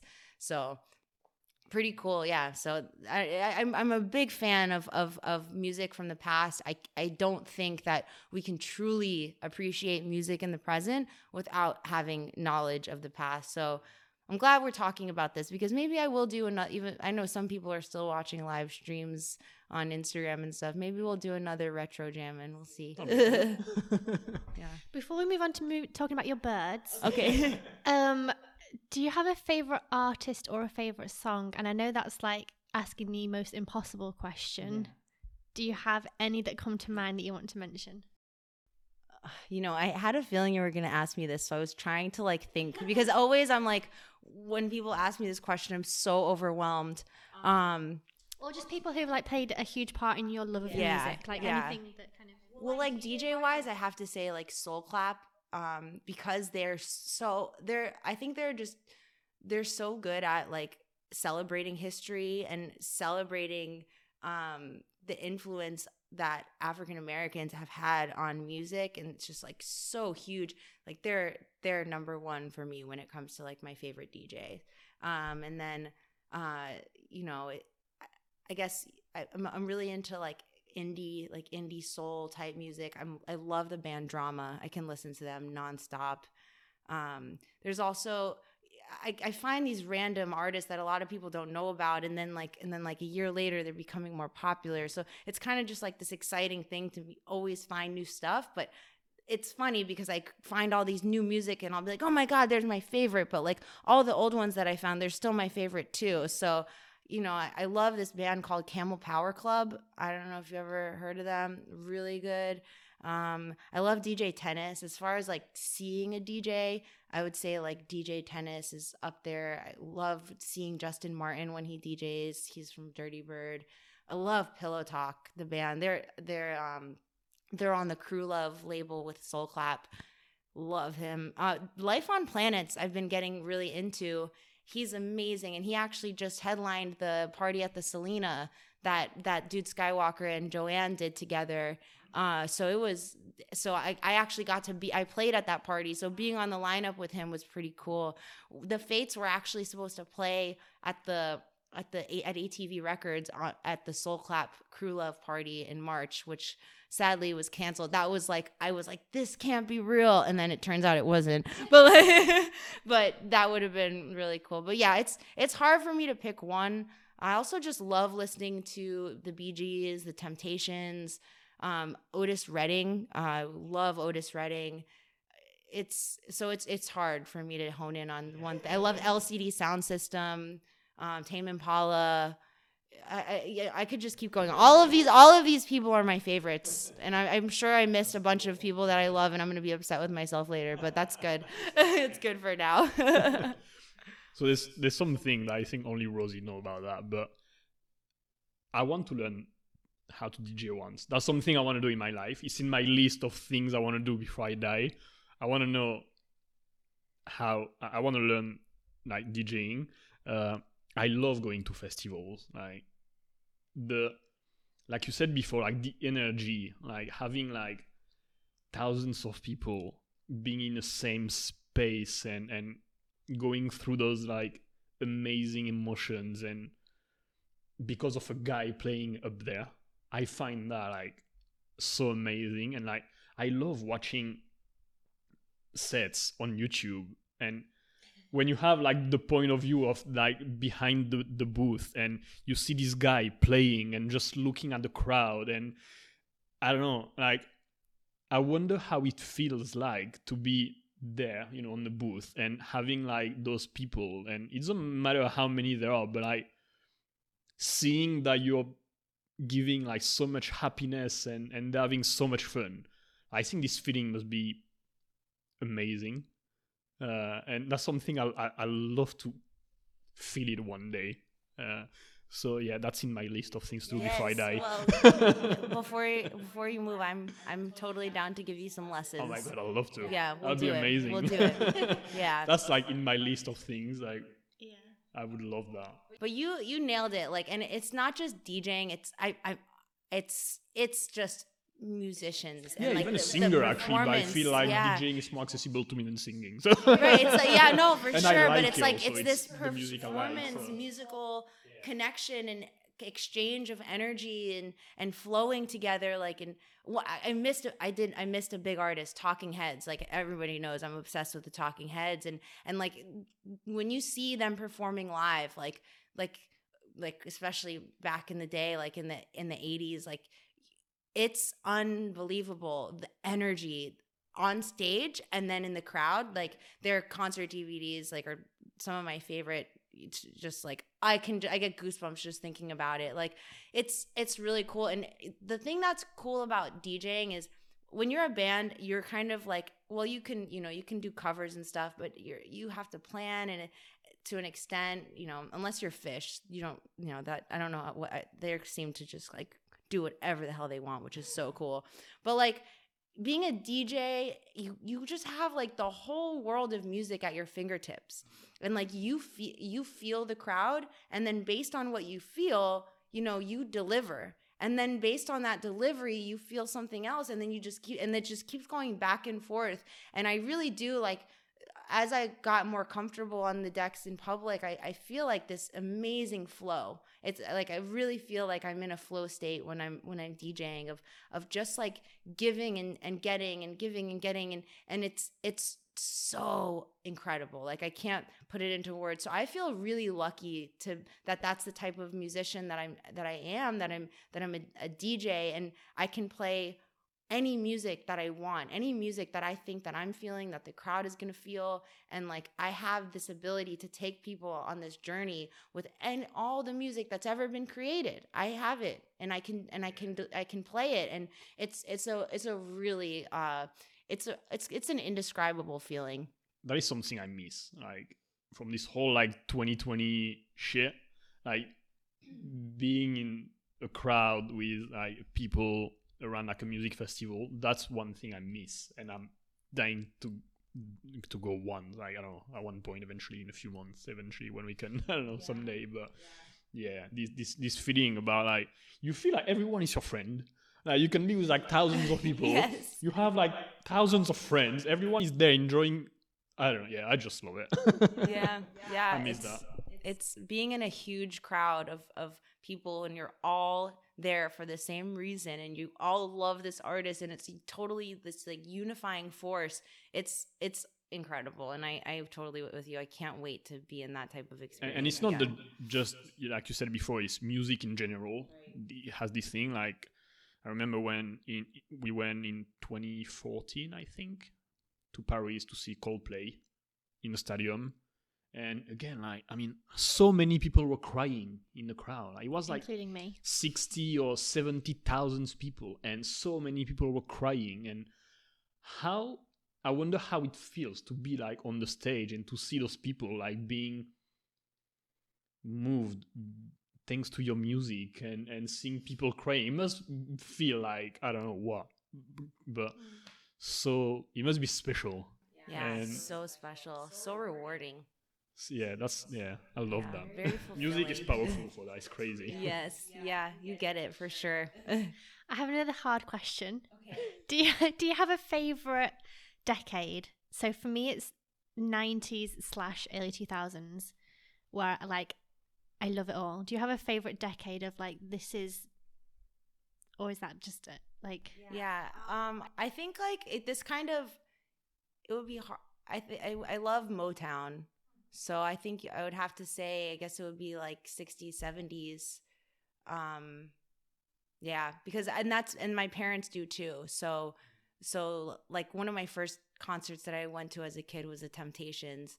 So th- that that era and it, it's I can't I don't even want to say era because it we can't limit it to an era. Like it it's it was in the making for a long time and then it just became mainstream and then and and it's still like so much of the house music that I play is like Motown, you know? So so that that is that's the big big one for me. Yeah for sure. And and and a lot of the artists li- that i love like like the bee gees and like the talking heads will yeah like openly admit like how much like you know uh, movements like motown have had an impact on them artistically. And and it, it's just it's still influencing us. This this song is like whether we like it or or not it's it's in us. I mean this this these songs this these artists that have been so instrumental in in in music um they're they're it's still like pumping through our veins and it's it shows up all the, all over the place. So i i think like i can hear motown in so many in so many things that i listen to and um it just ne- these songs never get like how, my girl. Like will that song ever get old? I don't think so. I don't think it will. Like uh so so yeah. you must be listening to music in a totally different way than most people because you have so much knowledge that when you hear a beat, when you hear a melody, when you hear something, I'm sure you travel through time and you're like, oh, that's this back in the days 40 years ago like your i think your way to listening to a song must be so different than my way like, you must be like traveling through so many things it must be pretty interesting what's going on in your brain when you Yeah. listen to music I think I don't. I guess maybe you're right, but it, it's it's incredible how much sam how many samples are from old songs are incorporated into songs that we love now, or how many songs that we love now that we're like. Oh my God, this song is so amazing. Like, this band did such a great job. Like, but then it's like, okay, no, this is the exact same cadence as the song that was pop the, popular in the 70s. So it's like, it's like, you know, it's I I liked I I did um I did a, a another live stream during the quarantine called Spiritual Funk and I liked I really liked to um to to play those types of things side by side. Like you thought you liked this song when it came out in 2007. Have you heard the Simon and Garfunkel song that came out in like 1960 something and it's like this song is like literally like the exact same melody like you know so it's it's it's really fun for me to and when i can when I, sometimes something will sound familiar but i can't figure out what it is and when i finally pin down what that familiar sound was i'm like yes! Like it's like the most gratifying feeling. That's the that's the geek side of you. Yes. Yes totally. All right last subject i want you to touch base. Yeah. You So before we started this podcast, all I knew about Katie was that she goes to Daybreaker, she DJs, she's got a parrot, she lives in Miami, and that's basically all I knew about you. Mm-hmm. So I'm dying to ask you about your parrot. How long have So you cute. had him? Skylar. When did you get him? Are you scared he's ever going to fly away? I have so many questions. Do you, oh, your window's always closed. What's going on there? He can talk. Talk to us about Skylar. Um, okay, so yes, so Skylar. Uh Skylar is just like one of the best things that's ever happened to me. I got him um five years ago. Y- yeah, five five year yeah, five years ago. And um I didn't I ha- I've always had this affinity to birds, but I never had I've and I've had cockatiels in the past, which are really beautiful, awesome birds, but they're not the same level of intelligence as what Skylar, who's a Hahn's Macaw. Um, so so I didn't I don't think I fully realized like how smart this creature was when I got him and and as the years got went by I just started realizing more and more like how highly intelligent he is and and and because of that like I've continuously stepped up my bird mom game because I'm like I'm constantly realizing like how sm- every day I'm like he blows my mind with something new and like I really need to just keep doing the best that I can for this bird because he's so freaking smart and like he deserves it. And it's just been amazing and how much he's brought to my life and as far as like holding me accountable uh to like go, you know, it's like I, I'm not gonna say it's like having a kid because it's it's not, but it's it's similar in the sense that like you really always have to be mindful of of of of your bird like especially a bird as intelligent as this. You can never just check out. Like you're always have to be aware that this highly intelligent creature is relying on you for ri- enrichment fulfillment um stimulation uh, nourishment. So it's like it's a gigantic responsibility, and I'm always trying to do better for him because he's he's not easy. He's he's he's smart and he's difficult sometimes, but it's like you know like what did i think when i got this highly intelligent creature was going to be the case so it's it's been awesome and because i am someone that l- like really is like always seeking stimulation like it's it's really stimulating for me to have such an intelligent pet that I'm responsible for and and so I actually have like this amazing woman that I work with. She's a um she's a parrot expert and her her name's Pamela and I actually had a session with her earlier today. Like I meet with her every few weeks and just get her advice on things get ideas of different things that I could do with Skylar. Um Skylar loves being outside um but uh you know now that now that his uh, wing, I, I've decided that I want him to be flighted. I I, I really kind of realized like I, I can't take this away from him. So now that he flies, like I can uh, keep the the doors open, but it's I do I do get some nervousness that he's you know he's gonna fly away. So I'm I'm working on getting like a some type of like little outdoor aviary for him so he can be on my balcony. Uh, I was actually before like earlier today researching um, they're calling them like cage rollers so like you put the bird in like a cage and you can and and you can like wheel them outside uh so he can have outdoor time but he flies now and and we do flight training in the house and and i and and pamela put it to me in a really cool way. She's like what do you think that um Skylar would prefer? Like to be able to go for walks with you outside and not be able to fly or you know because i used to just take him out on my hand and and and like not even worry about it. But now that he can fly like I, I am more careful with that. So she's like do you think he wants to be able to just go for walks with you? Or do you think that he would prefer that he, having wings and just being able to go wherever he wants whenever he wants? And i'm like you know what? Like that's that's what he would want. He, and he wants to be able to go wherever he wants, whenever he wants. So now I'm working on harness training him. I'm getting him like a, a special carrier so that he can like um, go I can I can carry him on my back when I go for walks. Like so it's like just finding new ways to like keep him happy and stimulated. And I know that like honestly, as long as Skylar's with me, like he's happy. He loves me so much and he's just like the best just like the best thing ever. And and just cracks me up all day long. Like all day long. He's just so I love funny. when he posts video with him. He's, he's so like, cute. He's I'm, hilarious. He's like he's so I mean even to, he's so attuned to what I do. Like as soon as I get my grab my my shoes and start putting them on, he goes, "Goodbye." like he knows and and it's it's he's always he's always saying the most relevant words in his repertoire to every situation. So anything that's going on, he's to find the word in his vocabulary that meets it the like that's most fitting to what's going on. Like he's he's so smart and I just like I'm I'm so grateful that that I have him and that that he loves me and that he trusts me and that we are like on this journey called life together because he's going to be here for a long time. Like he's his life expectancy is 40 to 50 years. Oh, wow. So, okay. yeah. Random questions, but how many words does he know? His his vocabulary like different variations of words and phrases about 35 oh, wow. yeah i've written them all down and that's what it is yep yeah. yeah Um, I have another question. When you take him, when you said you took him out for walks and you had him on your hand, what stopped him from flying away then?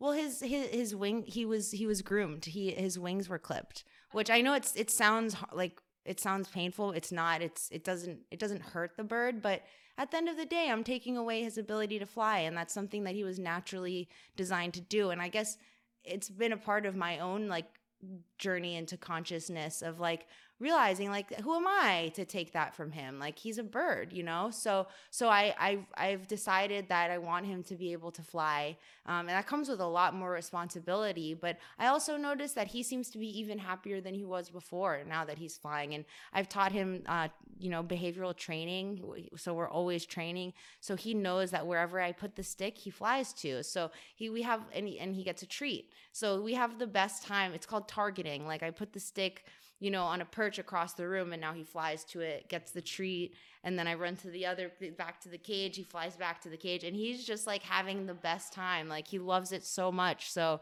it's really, really stimulating for him. And um, even though now I don't have that same freedom of you know taking him outside without any type of like attachment to me uh, that's why i'm working on the harness training and that's why i'm exploring other options because seeing how happy he is now with his ability to fly i'm like i can't ever take this away from him I'd again be scared.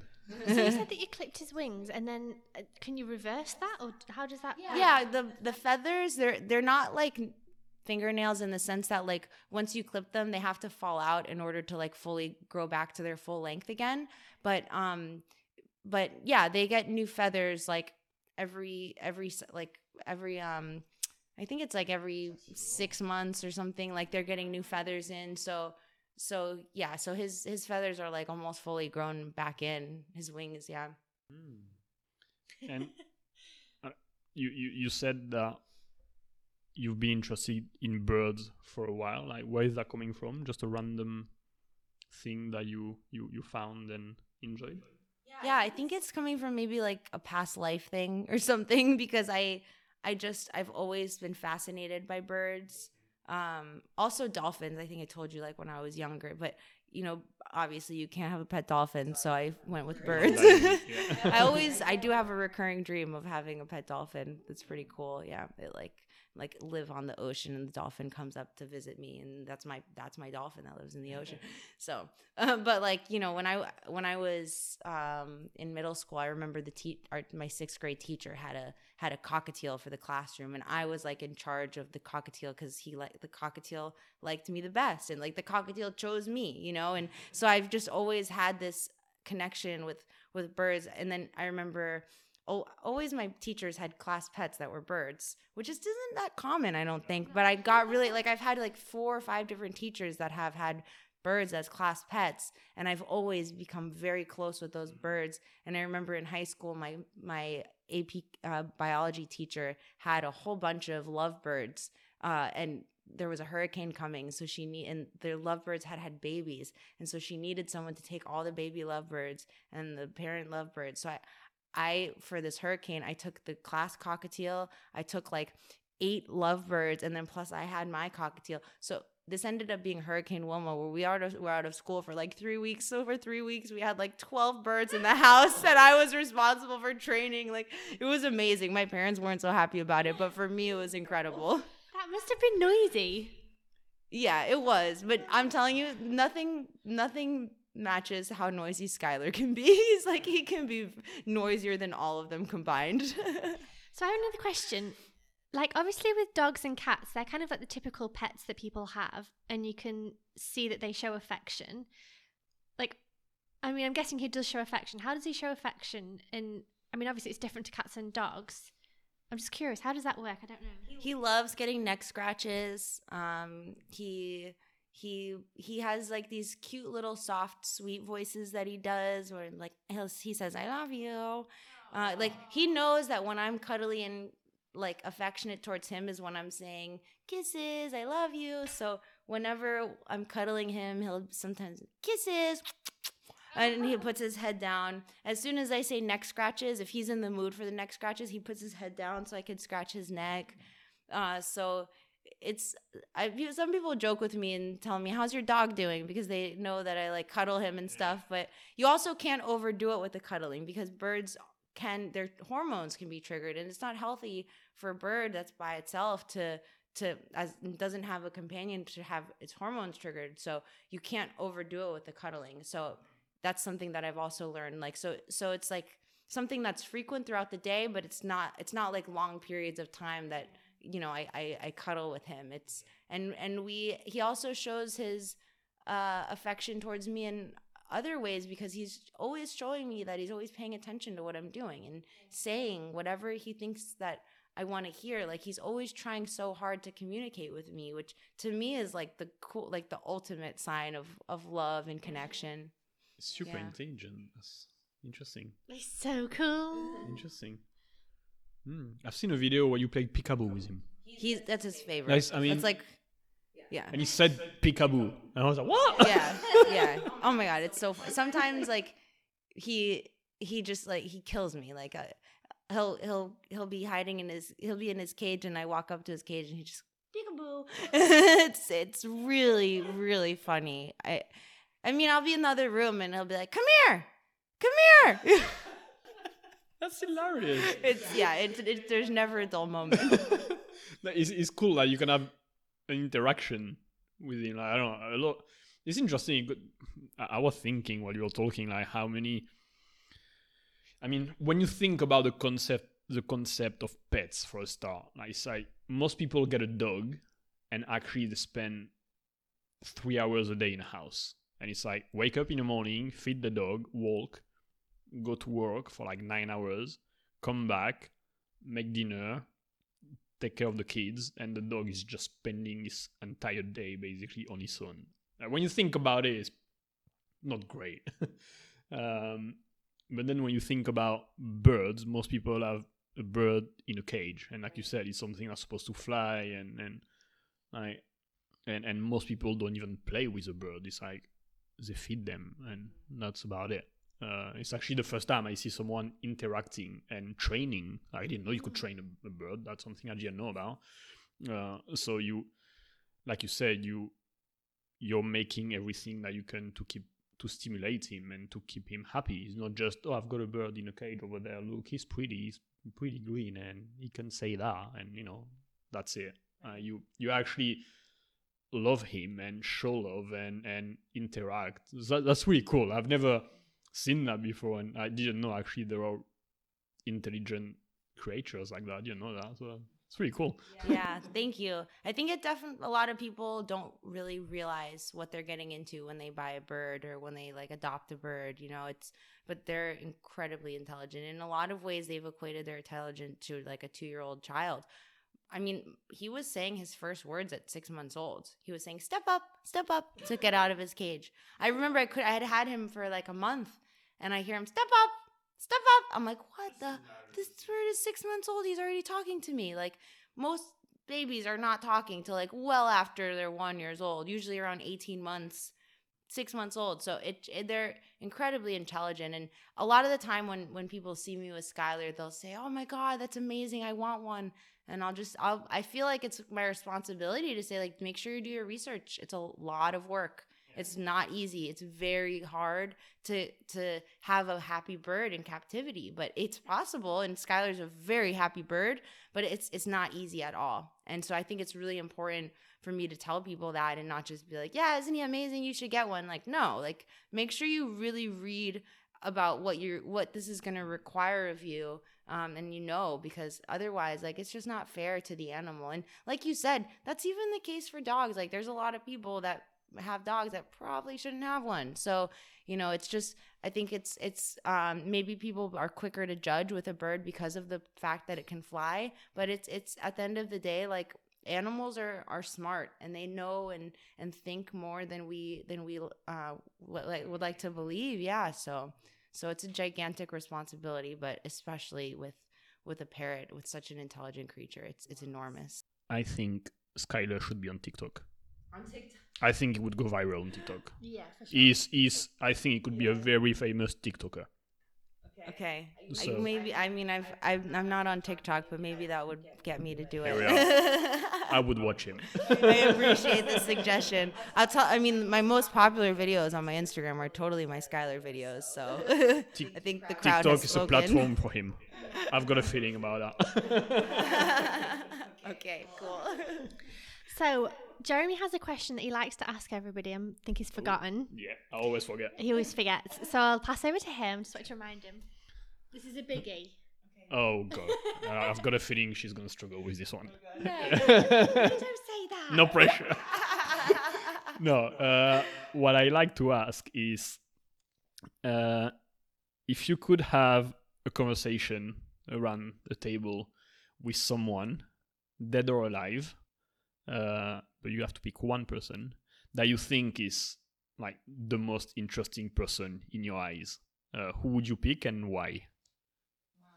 Such a good question. And it doesn't have to be fame. It can be my great great grandmother, my a famous I, I- really anyone. It doesn't have to be sparkly.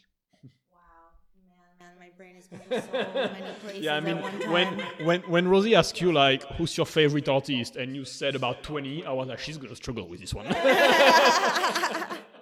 yes. Um, I was diagnosed with ADHD as a child, so these types of questions are so overwhelming to me. Answer if too much.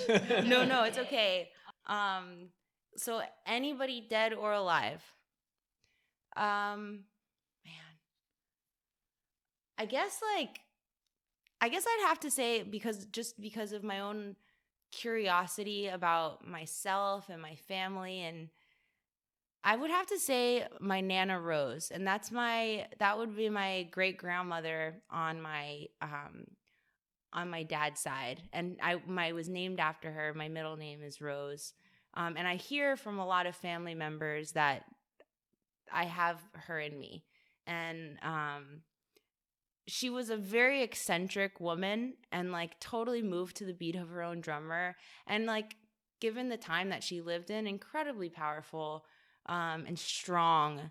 And and I feel like a very even though I never met her, she died like right before I was born. So I also feel like there's a cool connection there. Almost that like I do feel like when someone dies, like you know, their somehow their legacy lives on. And in a way, I do feel like the timing tells me that like I'm here as like part of Nana. And so so I really would love to just talk to her and and and kind of like really understand that connection more. I feel I feel her sometimes I feel like she's kind of with me. I feel like she's maybe like my guardian angel or something. And and I and I've had like a lot of psychics tell me that that she's with me all the time. And I, I like, you know, you you take that from that what you want, but like it's I don't think it's a coincidence that like there's such there's such a strong connection there. And and i'm also i'm really really close to my dad and i i love well you know both of my parents um with my dad I, I really love hearing his his stories about his childhood and she was a huge part of his childhood. So i think it would be just like fill in a lot of gaps for me to be able to just like sit down and and talk to her. Yeah. Beautiful. I So. love that answer. It's very similar to mine. Mine would be my granddad, who I never met as well. So it's Yeah? very similar. cool for similar reasons Yeah, like so we never met him, but I think like my mum always tells me about him, and my grandma is still in love with him even forty years later. Like it's yeah. It's cute. I was going to close the episode, but you mentioned you were diagnosed with ADHD as a child. Yes. I want to ask you about that. What what? How does ADHD affect your life? Um, I, n- I used to like see it as a hindrance, but now I definitely see it as like a superpower, like something that allows me to to to be who I am. And I'm totally all over the place, like doing all these different things. And I don't think that I would be this way if I didn't have this thing that we call ADHD. I think, and at the end of the day, like you know, I, I know I'm studying mental health and all that, but like you know these these names that we give to things. It's just these disorders. It's just they're just we're human. We're not going to all be the same. Maybe maybe a large percentage of us might follow certain patterns but when any, anybody deviates from those patterns we have a tendency to the tendency to label it. Exactly yeah. So so now I, I i think it's really cool that i don't i mean i don't take any medication for it. Um, I did when I was younger, but and I, you know, it did help me perform better. And even though I wasn't performing badly, but it helped me perform a lot, perform a lot better. Uh, you know, I, I think it's, I think it's cool to just embrace, you know, the way that my brain works and harness my fig- figure out how I can harness my creativity in unique ways and and and also keep myself on track because I do get distracted. You know, I get excited, I lose my train of thought, I get overwhelmed by big things and big tasks. But you know, I I I've also f- have found a lot of tools to to work through that, and and I think that's that also that um you know having that those experiences of figuring out ways to like make things easier and work better for me that's really ma- made my brain so much stronger and made me so much stronger. So i think it was it was it was weird as a kid like you know getting pumped with amphetamines every day um especially like it, like in high school in high school when i started taking you know medication for it I remember like feeling not like myself, but also like I'm getting all this great feedback. My professor, my teachers are telling me I'm so focused. I get straight A's for the first time in my life, you know. But like then getting older and and realizing like you know I I think I know how I can manage this and just always being conscious of my of what's hard for me and and working through them and learning how to break up big things into smaller things so I don't get so overwhelmed and having different structures to keep me organized. Like you know it's just it's just it's part of who I am and i have learned how to to manage it. And I think it also it's it's it's part of why musically like I'm I am the way that I am because I'm I'm all over the place and I and I eh, I'm not going to stay stuck on one thing. I'm I'm always mm, getting my attention lost in other things and combining things that you know we wouldn't necessarily think to combine and that's so i see it as such a blessing now and yeah thanks for asking about it it's it's kind of it's kind of crazy to to think that uh, we we call this a disorder when i just think so many creative people like would be technically adhd but that's what allows them to be the creative people that they are yeah i it's interesting because in France, like that's not a thing as much as it is in the US. What is it, ADHD or medication? Yeah, like no, having kids being diagnosed with ADHD, like I, f- I feel that in the US it seems to be not common, but I've heard it many times. Mm. Like I've, I, you, you hear people like saying that, like I've not been diagnosed, but I might, I, I think I've had it or whatever. Like when in France, like this, it's not something that we hear very often. Mm. So I do wonder if it's, I don't know, you know, I mean, the the whole medical system in the US is a bit fucked up for a start. Um, and if it's not just a label to, uh, yeah, I don't know. I struggle with this concept a little bit because yeah. it's I don't see a consistency. Uh, it, it, it seems to be a really American subject. Yeah. Uh, so I don't know a bit.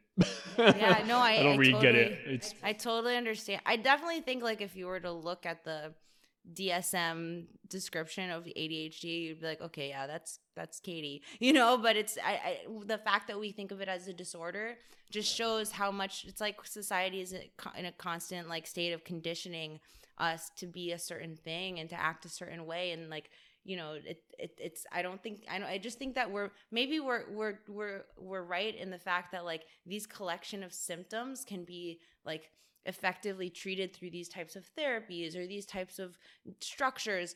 But you know to call it a disorder i think that's where we're misguided. yeah and also maybe it should not be treated because maybe it's stopping you to do something else. I remember i've read this this story about I, have no idea in which countries. It's just something I just remember that this girl who she was a little girl and she could not like stay still like in class. Never. She was hyperactive and always are running around and moving around and dancing and jumping and and the teachers were like there's a problem with her. She's got issues. So parents were taking her to the doctor taking her to a psychologist and seeing if she had trying to figure out what was wrong with her. Nothing was wrong with her. She became one of the most famous dancer, ballet dancer ever in history. Uh, just she loved moving and dancing, and she didn't give a shit about school. Yeah. That's what was wrong with her. But and and I think she went to see a psychologist and and this psychologist like told her like there's nothing wrong with this girl she just like moving and dancing and and and she said like you need to take her to a dancing school and then she became amazing. And without this person maybe she would have you know been diagnosed with whatever disorder and got some pills and she would have become a good citizen. I don't know you know like, uh, so yeah it's just because you don't fit in the box you don't behave like like you're supposed to at school pam disorder or whatever. I don't know. I, I don't know. I struggle with that bit. No i mean So- uh, like not to go too too deep with it but like you you make a good point about like fitting in a box. And when you look at our our the our education system and it hasn't changed in a very long time. And and so much of our education system is still like what it was during the industrial revolution when we needed bodies to work machinery in factories. And like at the end of the day like we are being conditioned to to work inside of a box. And it's up to us to like see that and choose to go outside of it. Um but you know that that is what's going on. And i mean in my in my experience teaching and with these standardized tests how we measure intelligence is standardized. It doesn't make sense. And kids so many kids don't fit into this cookie cutter and because they don't they're uh, they're made to feel that like there's something wrong with them and that they could never succeed just because they don't succeed in this specific model that's designed for a specific type of person that will succeed in it. You know it's it's it's there's so many different types of humans. And i th- i do think that we would benefit a lot from acknowledging that in in, in our in our education system. And also like you said so really just the the school system was created 50 years ago now we have something called fucking internet okay? Like teach your kids how to do public speaking. It's more important than learning some crap that we learn at school maybe you know? Like Yeah. i mean a lot of schools they don't need, they're not even teaching typing. So like a lot of kids don't learn how to type in school which is just like the m- hugest disadvantage i can think of nowadays. Everything you were saying then reminded me of myself as well because I'm dyslexic. So at school, I kind of struggled with tests and remembering things and kind of understanding questions and what they actually wanted, what that question actually was asking, if that makes sense. So comprehension and things like that, I really struggled with. And I think I always used to think I was stupid and like never going to do anything. So when I succeed like I did today and I'm like running around the room, it's like, oh my God, I fucking did something.